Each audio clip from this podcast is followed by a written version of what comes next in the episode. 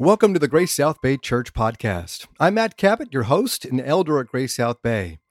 Each week we have a Q&A conversation with our pastors about their sermons. We talk theology and we get into the Bible. And we discuss how to live out our faith as Christians in the Silicon Valley and beyond. Today we continue our conversation on our sermon series from the Book of Nehemiah. In a sermon titled People, Power, and Fear, Pastor Bob explores what it means to fear the Lord and how we can use our power and privilege to bless other people. We'll discuss all that and more today as we dive into Nehemiah chapter 5. Glad you're with us. Let's dig in.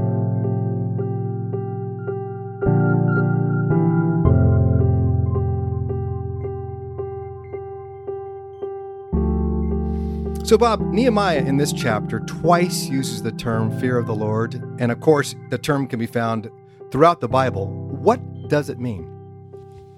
Well, Matt, I think it has some slightly different nuances depending on context. Mm-hmm. Sometimes fear of the Lord means living in awe of God, right? Having the greatest respect for Him, showing Him the honor that He is due.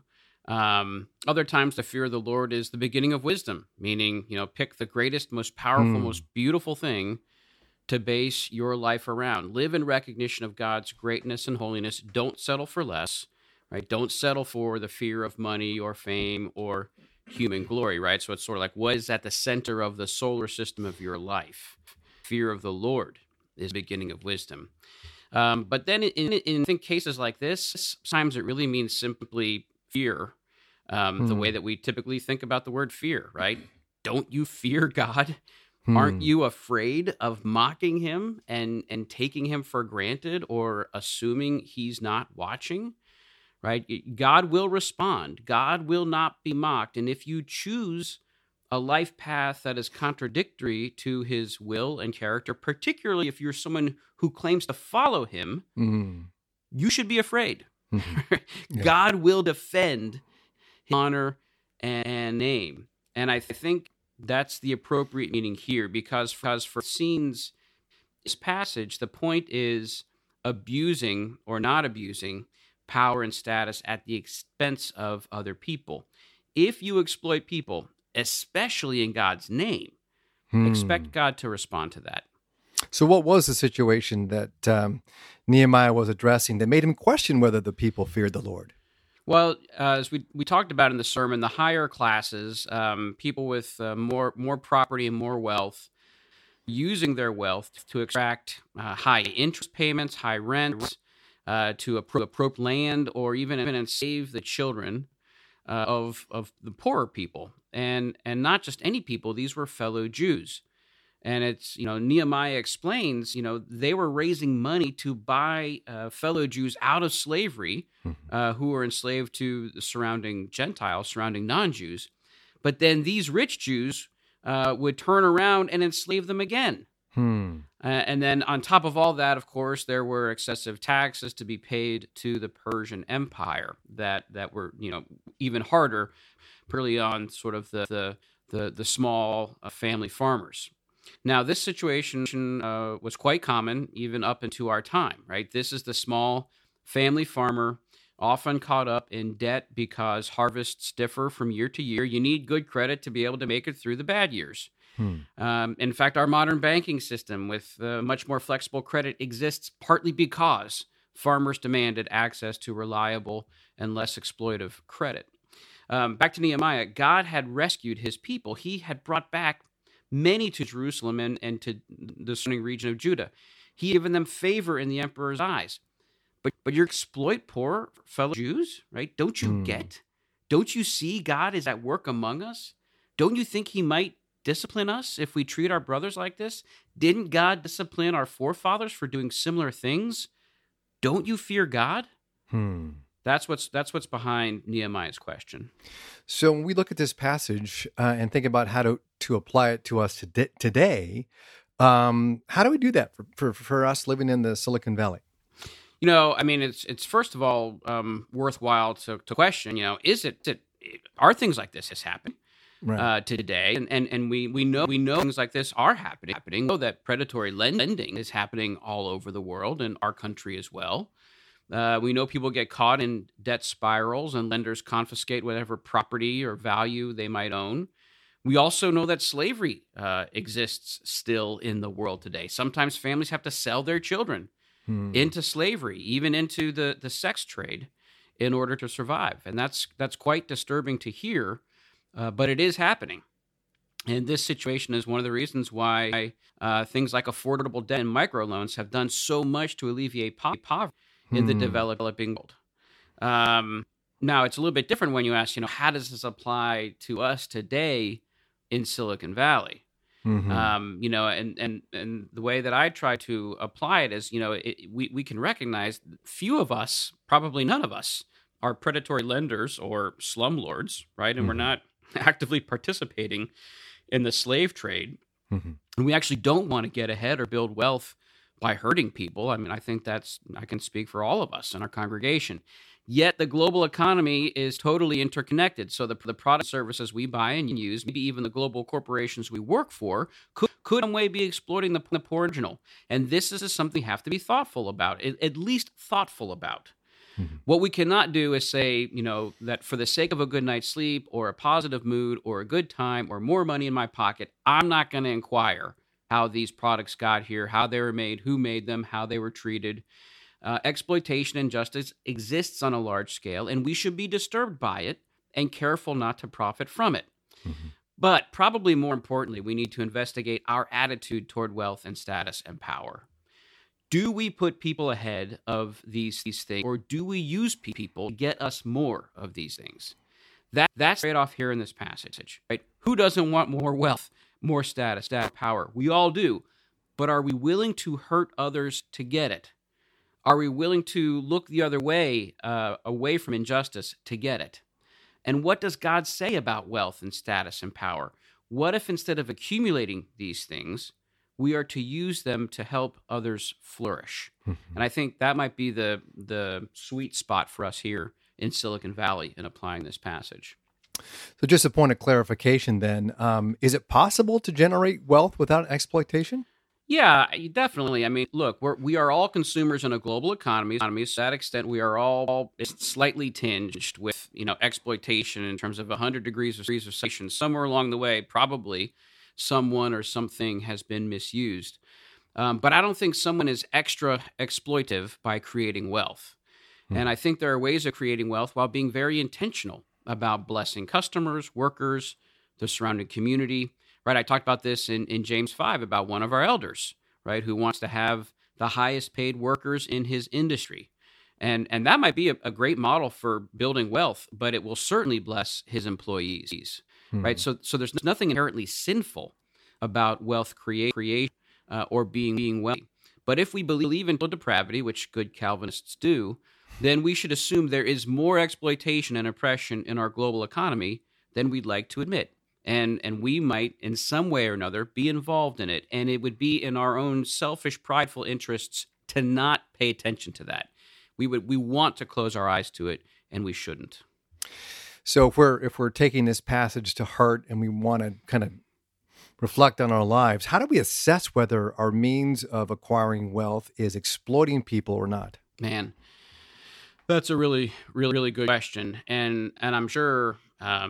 there are resources that we could look to, and of course there are just some simple questions to ask, right? Is in the way that we are creating wealth, let's say it's through our work, right? Is the good or service that we are providing, is it a quality good at a fair price? I mean, like that's the basics, right? Like, are we putting out something good, a good or a service, and charging a fair price for that? Are the workers involved in that process being paid a fair wage for an honest day's work? And you tell that is, I don't know, but at least these are some basic questions for us to be asking. If we're building wealth, stocks and bonds, do we have a grasp of the various companies' products and labor policy, right? If the only variable we care about is maximizing profit, we might find ourselves unwittingly participating in exploitation. So I don't think the only thing we can care about is, the bottom line profit, wealth generation. We have to think about how is that wealth generated. We have to be looking into those things. And it's going to differ for every person depending on what they're doing and how they're generating wealth. And of course, we have to be careful here, Matt, because we cannot create some new kind of holiness or purity. The world is tarnished by sin every inch, which means we're not going to get away from this. If we don't want to participate in any kind of exploitative economic system, right, then we got to go live off the land, foraging for our own food and knitting our own clothes and living in stick huts. I mean, honestly, that's what. Yeah, right. And so it's, you know, this is very dangerous because it can lead to a new kind of Phariseeism, Puritanism, and we see this, right? I mean, we see this around all kinds of, you know, hot button issues this day. So the point here isn't purity. The point is to not be oblivious, to not shut our ears to exploitation that is very likely happening, right? Which means, you know, we don't get to be blissfully naive and unaware. Like I said, I think in the sermon, it's not God's plan for us to have a nice, comfortable, upper middle class life. That's not what He has called us to. He gives us beautiful things to enjoy, but not to hold on to them and grasp them and hoard them. And that's what these people were doing. That's what these nobles were doing in Judah. And Nehemiah is like, don't you get it? This is not all for you and for your enjoyment and your glory and your status. Mm-hmm. So is exploiting people and neglecting people equally bad in God's eyes? This is authority question. This is for the medieval bishops and philosophers to figure out. Right. But you certainly don't want a preacher preaching to Silicon Valley people saying, "Gee, God would rather you neglect people than exploit them." But you know, on one hand, I'm just thinking about in terms of like, is there a degree? Because my feeling is that most of us don't exploit people, maybe. Yep. But we might be neglecting people. Yeah, and I think that's a very, very useful nuance, and so it is worth exploring, right? So on the one hand, all sin is equally bad in God's eyes. It's sin, right? It falls short of the glory of God. On the other, we know, like Jesus says, it will be better for Sodom and Gomorrah on the last day than for Bethsaida and Capernaum because they, you know, physically, directly rejected Jesus. So it seems like the gravity of one's sin depends somewhat on their situation. So like James says in chapter 4 of his epistle, whoever knows the right thing to do and fails to do it, for him is sin. Right? So there are situational specifics here to the gravity of sin. So I think there can be cases where one person's neglect of someone in need is as bad as another person's exploitation, depending on all the different variables. But if we want to abstract this, and I'm not sure we do, but to boil it down, make everything equal, someone intentionally exploits someone versus another intentionally neglecting them in their exploited condition, you know, it seems like the person who did the harm has sinned more than the person who refuses to help at fact. But again, if you know the right thing to do is to help neglect, for you, it is sin. And, you know, I think this is one of the issues that needs to be spoken about more, just in terms of all of these values around the dignity of the individual and wanting to, you know, make sure everyone has a decent chance and decent opportunity. These are Christian values. Right? These are biblical values. No other culture came up with this. And so even now we're moving on to a secular world. The secular world is standing on the shoulders of Christendom. And so it's awesome that the majority of people don't want to exploit other people, even though that was absolutely just assumed and practiced in the ancient world. So thank God, you know, particularly the church and Christians have sort of moved the needle culturally, so that all of us are against exploitation. On paper, we're all against exploitation. It still happens, but what we aren't necessarily against, or what we have a much time doing, is getting involved and not neglecting the people who might be. And so I think you're right to bring up that question. Mm-hmm. So you said in your sermon that the issue in our church is not necessarily the love of money, but the fear of money. How so? Well, you know, I just don't think they're really greedy, acquisitive people in our church. I think all of us, I think we're all playing very defensively, Matt. We want enough money to launch our kids. I mean, we desperately don't want our kids to fall behind. We want enough money to keep our homes from falling apart. We to own a home because it feels like renting in a place is just so wasteful. You know, we'd be building that equity, maybe make modest upgrades to our homes, but no one's looking for a mansion. You know, we don't want to be destitute in retirement or be a burden on anyone, our church, our kids. We want to be able to afford decent health care. So, you know, I don't think of this as greed or love for money, but we consider these kinds of things basic to who we are, who we ought to be, what are, you know, our minimum standards, and we need money for these things. So we are afraid of not having enough to do what we consider to be the basics of a decent human life. And now it's so funny because when we think about it, millions of people in our own country cannot afford healthcare or college for their kids or a home. They have nothing set aside for retirement. So we know plenty of people live with different expectations about life. But this is our demographic and social class and our culture. This is what we expect from ourselves. Not attaining these things feels like abject failure. So we live in fear of money, of not having enough to afford what we consider these basic necessities that we expect from ourselves and for our kids. So, you know, some of these things, add all up what I just said there, you know, housing, healthcare, college, retirement, the total millions of dollars over a decade, right? Yeah. So there's a lot of money we need to make just to stay in our social class and not feel like failures and feel left behind. So if we allow it, money has great power over us to tell us if we are okay or not, and therefore we fear it. Well, so why shouldn't we fear it then? Well, I would say because what I just described in terms of how we define failure and success, that's not true. That is absolutely not true. That's, you know, one of the Gospels of the Silicon Valley, you know, like basically fulfillment and ultimately comes down to those sorts of basics. Your kids are thriving, and thriving means, you know they're live coast and have gone to a great college. You know, you own a house and you have plenty saved up for retirement, and you do some things, awesome things in the mountains, and go to wineries and good trips. And I'm not talking about extravagant lifestyle here, right. But this is the gospel for Silicon Valley and other kinds of, you know, coastal global elite places, and it's not true. It's not true. So when we think about like how we need this much money simply to stay afloat, and if we don't have that, we have failed and we can't live with ourselves. That is a lie, and that slaves us to money, and that's the problem. Do you think if we feared money less, we would be more free to bless other people with our money? Well, absolutely. And again, it's not that we fear money so much as that we fear not having these other things. And so, yes, if we did not tie our self-respect, our self-esteem, our identity to those things, then there'd be a lot of money over to do cool things with, or we wouldn't feel like we needed so much of a cushion, right, or so much in reserve.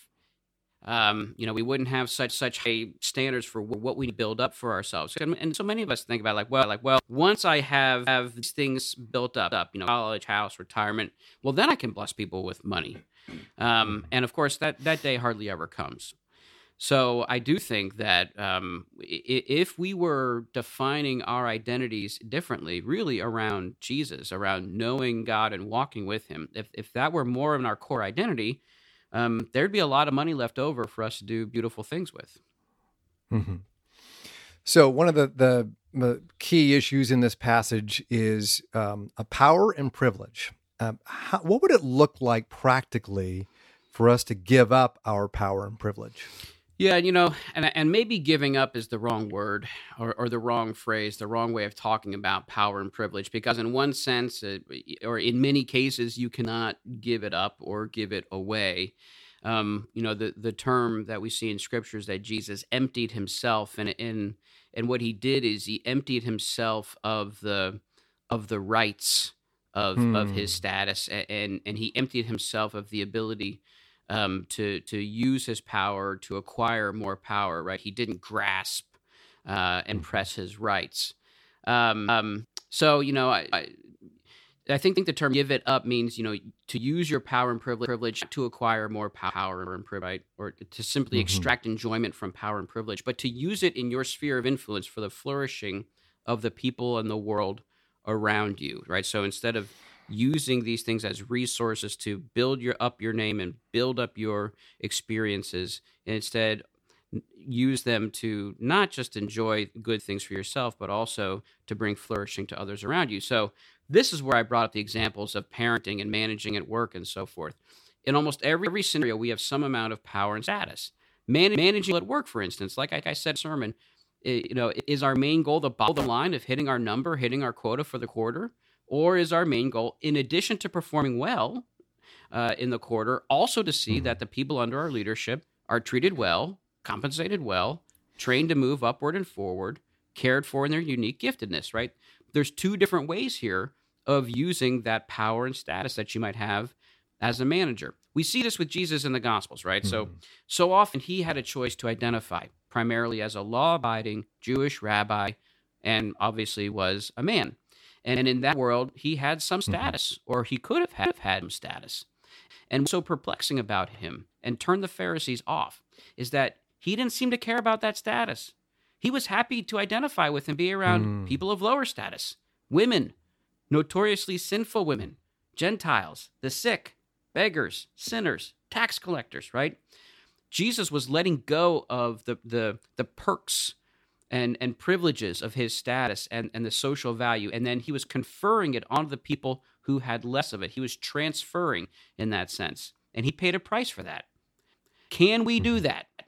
Can we do that in our workplaces, in our churches, neighborhoods, schools? We operate in such a way that we use the power and the value of our status and privilege to bring in the marginalized, or to help those who might be hurting, right? That's the question. Mm-hmm.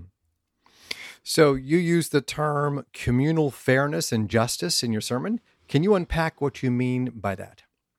Sure, yeah, and that was part of the list of examples of areas where we have power in terms of voting, right? If we are citizens, we have the right to vote. We have at least a little power in that we can vote local, state, and national elections. I was just trying to give a number of different areas help people recognize is where they have some power and status. And my point, like in all the examples, was juxtaposing two different mindsets or attitudes. In this case, it was about voting. Some people say, you know, you should just simply vote your personal interests. If you feel like you pay too much in taxes, vote for lower taxes. And if every individual votes their personal interests, then in the end, we'll reach some kind of efficient solution where the most people get what they want. That's one way of looking at it. I'm suggesting we look at voting as a duty and responsibility to try to discern what is best, both for myself and my community. And sometimes what's good for me actually isn't good for my community, and we have to be thoughtful about that. So I hope our people vote based on a larger concept than personal self-interest, really the thriving and flourishing of the community and justice, whether it's local, national, global, whatever. That's what I was getting at. And I think everyone has their own opinion of what communal fairness and justice is, right? Some think we need more fair distribution of wealth. Others want to focus on lower barriers of entry in various industries. Some want to focus on policing. Others want to focus on abortion. I'm certainly not going to tell people how to, but I will tell them they need to be thinking about more than just themselves when they vote. And that's what it is to use our power for the flourishing of others, even our political power. So you mentioned the term to a default toward generosity. What would that look like? I think what it starts with is not having this grasping attitude. Again, getting back to Philippians 2, right, where Jesus did not consider equality with God something to be grasped or clenched or, you know, hung on to dear life. And so if we are not thinking about that it's all up to us, it's all to our hard work, right? It's all up to our wisdom to make sure that we are well provided for, and to make sure that we hit our goals, and to make sure that we you know, stay in some sense, you know, self-respecting, then we can have an open hand. Right, and if we have an open hand, that's going to be a default toward generosity, in the sense that my first thoughts aren't, you know, what will this cost me? What will I lose if I, give this away, or whatever it might be, time, talent, treasure? If we are thinking about if the fear of the Lord is the beginning of wisdom and He is at the center of our solar system, and if we're thinking about first the ways that He has blessed us and graced us, right? If that's sort of the foundation of how we think about ourselves and the world, well, then we can default toward generosity. We can default toward grace because we understand that's the way of the world. It's not a zero-sum game. It's not a world of scarcity. And that's something that a number of people are talking about these days, like Brene Brown, in terms of all of us walk around thinking that we live in a world of scarcity. It's a zero-sum game that if I give a little here, then that's gone forever. And what have I lost? But if there is a God who has entered history and has overturned sin and death, and He is infinite and all-powerful, then we actually don't live in a world of scarcity. And we can be open-handed toward others and open-handed toward creation and open-handed toward God. And so what would it look like on an individual level? I mean, it could be, and I think we might talk more about this, you could talk about in terms of your space, in terms of have people in your home. It talk about in terms of your bank account, in terms of how much you give away. You can talk about in terms of your calendar. How much time do you have for other people and important things? So you can talk about in terms of your different marks of status and privilege, in terms of, are you always trying to connect with people of similar status or higher status, or are you willing to socialize and connect with people who are not? That's in some sense giving away some of your status. So all that happens when we are really, again, focusing on Jesus and what He has done for us. Yeah, in fact, let's unpack that a bit more. So you, in your sermon, you talked about takers and givers, and that Christ can transform us from being takers into givers. At the risk of alienating everyone in our church, how big of a problem is this for us? Well, I think our people are far more generous than the average person in the South Bay. And, but the issue is we live in a highly consumeristic culture, very appearance-oriented. Our culture values autonomy and individual freedom and expression. And these values can work on all of us to make us more like entitled takers. And so we have to be mindful of this, right? This is the way of the current world, and the evil forces use it to pull all of us away from the truth. Givers are not rewarded in our culture unless they do so in a flashy, big way, like Jeff Bezos' ex-wife giving away billions of dollars, right? That makes the headlines. But you give away some weeknight evenings to tutor at-risk kids. That doesn't make the headline, right? Society is not going to reward you for that. And so there isn't any, natural reinforcement mechanism here for being a giver. Being a taker, our culture rewards if you do it in ways that doesn't, really upset the powers that be.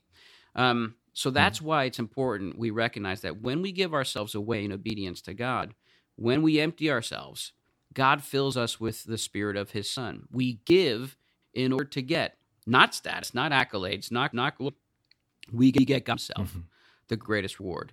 And I do is one of the missing pieces for Christians in Silicon Valley, right? We want to honor God and glorify Him, but we don't get that He is our reward.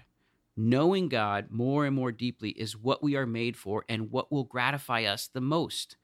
And when we pursue Him in selfless, sacrificial obedience, we get more of Him, right? I mean, Paul says to live is Christ, to die is gain, right? I mean, he considers everything else rubbish in comparison to knowing Christ Jesus, my Lord. I mean, I want that, right? I want that heart. I want that mind. Yeah. God's better than money or fame or status or power, or all the good food and wine you could ever consume, right? This is what made it possible for Jesus to go to the cross, because for the joy set before Him of glorifying the Father and doing the Father's will and bearing fruit that lasts, for that joy He endured the cross and scorned its shame. So yeah, I think we all can grow in generosity. I think we all can grow more into being givers and less being takers.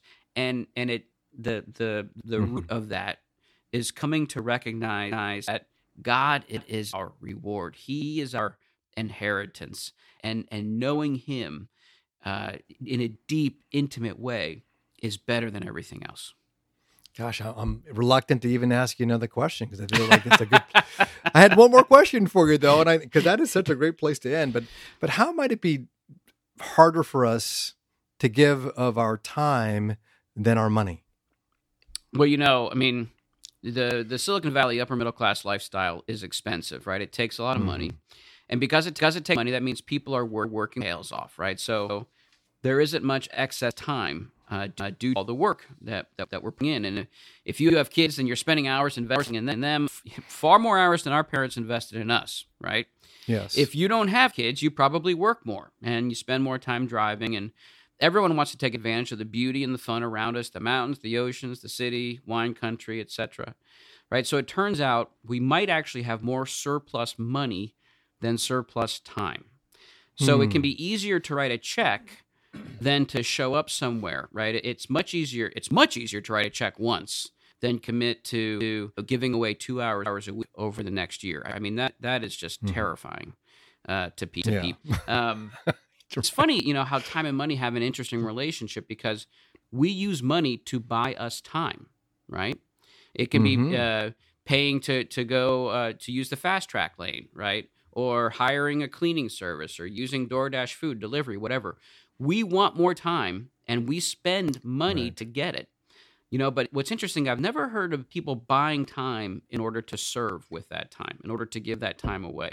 You know, like I've never heard of people getting a cleaning service so they could go out and volunteer more.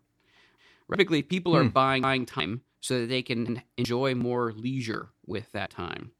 But I think this is an interesting idea, to buy time in order to give time away to others. And I think it's so strange because it seems easier.